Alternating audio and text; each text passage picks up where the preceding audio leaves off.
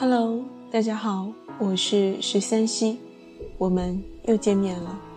还是那句老话，我有故事，也有酒，来了便坐下，听我娓娓而来。今天要给大家分享的文章是我的原创文章，名字叫做《他说我们只是再也回不去了》。如果大家想找到本期节目的文稿以及歌单，欢迎搜索微信公众平台“十三溪”，我会在那里一直等着你。我们再也回不去了。听着这句话，会让人想起一些悲伤的爱情故事。可是你知道吗？友情也会有回不去的时候，不是因为爱恨情仇，只是因为太久未见，只是因为你我走了不同的人生道路。曾经有人问过陈瑶：“你最好的朋友是谁？”他会毫不犹豫地回答：“依稀。”而今再问陈瑶：“你最好的朋友是谁？”他已经不知道该怎么回答了。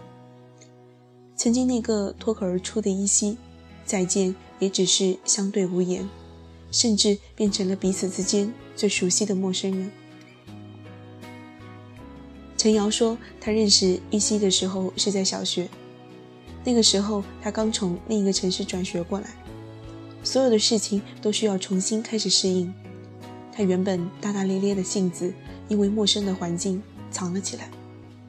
或许是因为性格相似吧，从依稀主动跟他搭话之后，陈瑶再也藏不住原本的性子，开始释放自己的本性。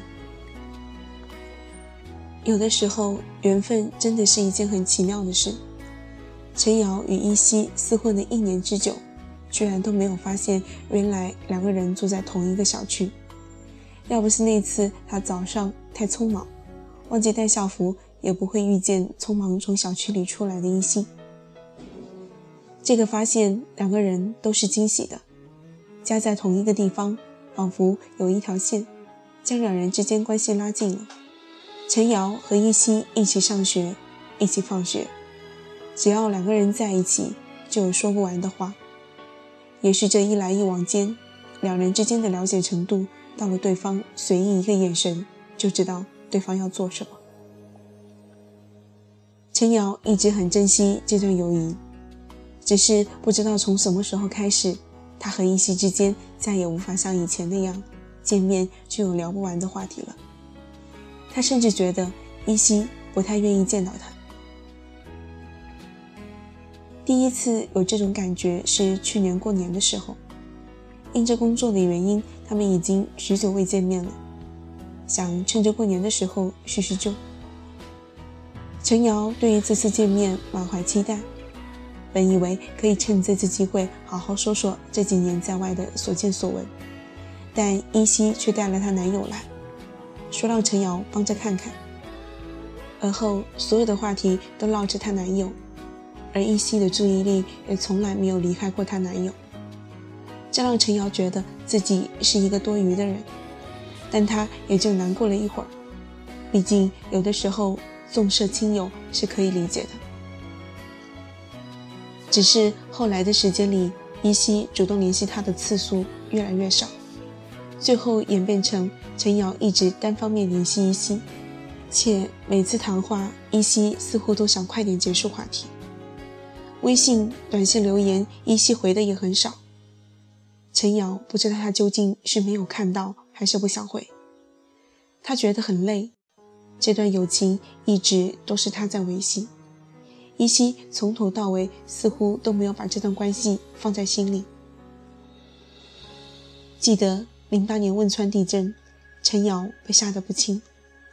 他知道那个时候依稀在那里出差，他一直拨打依稀的电话，总是没有得到回声。他以为依稀出事了，便请了个假去了汶川。就在快要到汶川的时候，他接到依稀的短信：“我没事，很幸运，在地震发生的前一天，我有事先回了公司。”陈瑶看到短信之后，心狠狠地沉了下去，蓄在眼眶中的泪水终于落了出来。可他和依稀的友情也就此到了尽头。本来陈瑶想就这样结束吧，他主动了这么多年也累了。只是他是个有始有终的人，也是个什么都要一个结果的人。于是他给依稀发了个短信：“你是不是不想要这段友情了？”几天之后，依稀给他回道：“我不是不想要，而是我们都回不去了。你的世界和我的世界已经完全分离，没有交集的地方。你我这么多年早已变了。”不再是当初那个懵懂的小姑娘了。陈瑶看着这条短信，忽然间笑了起来。她好像谈了一个十几年的恋爱，最后却输给了距离、时间和无处不在的变化。对于这段友情，心中除了无奈，再无其他。回想一下，其实这是人生的常态，无需太过纠结。对于你曾经喜欢的。拥有过，珍惜过便好，因为他们都会永远镌刻在过去的时光中，成为抹不去的永恒。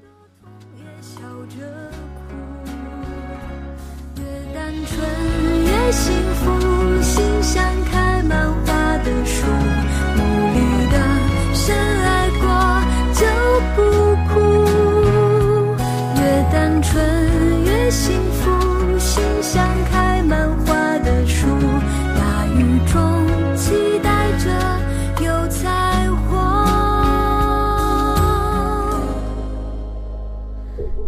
单纯越幸福，心像开满花的树。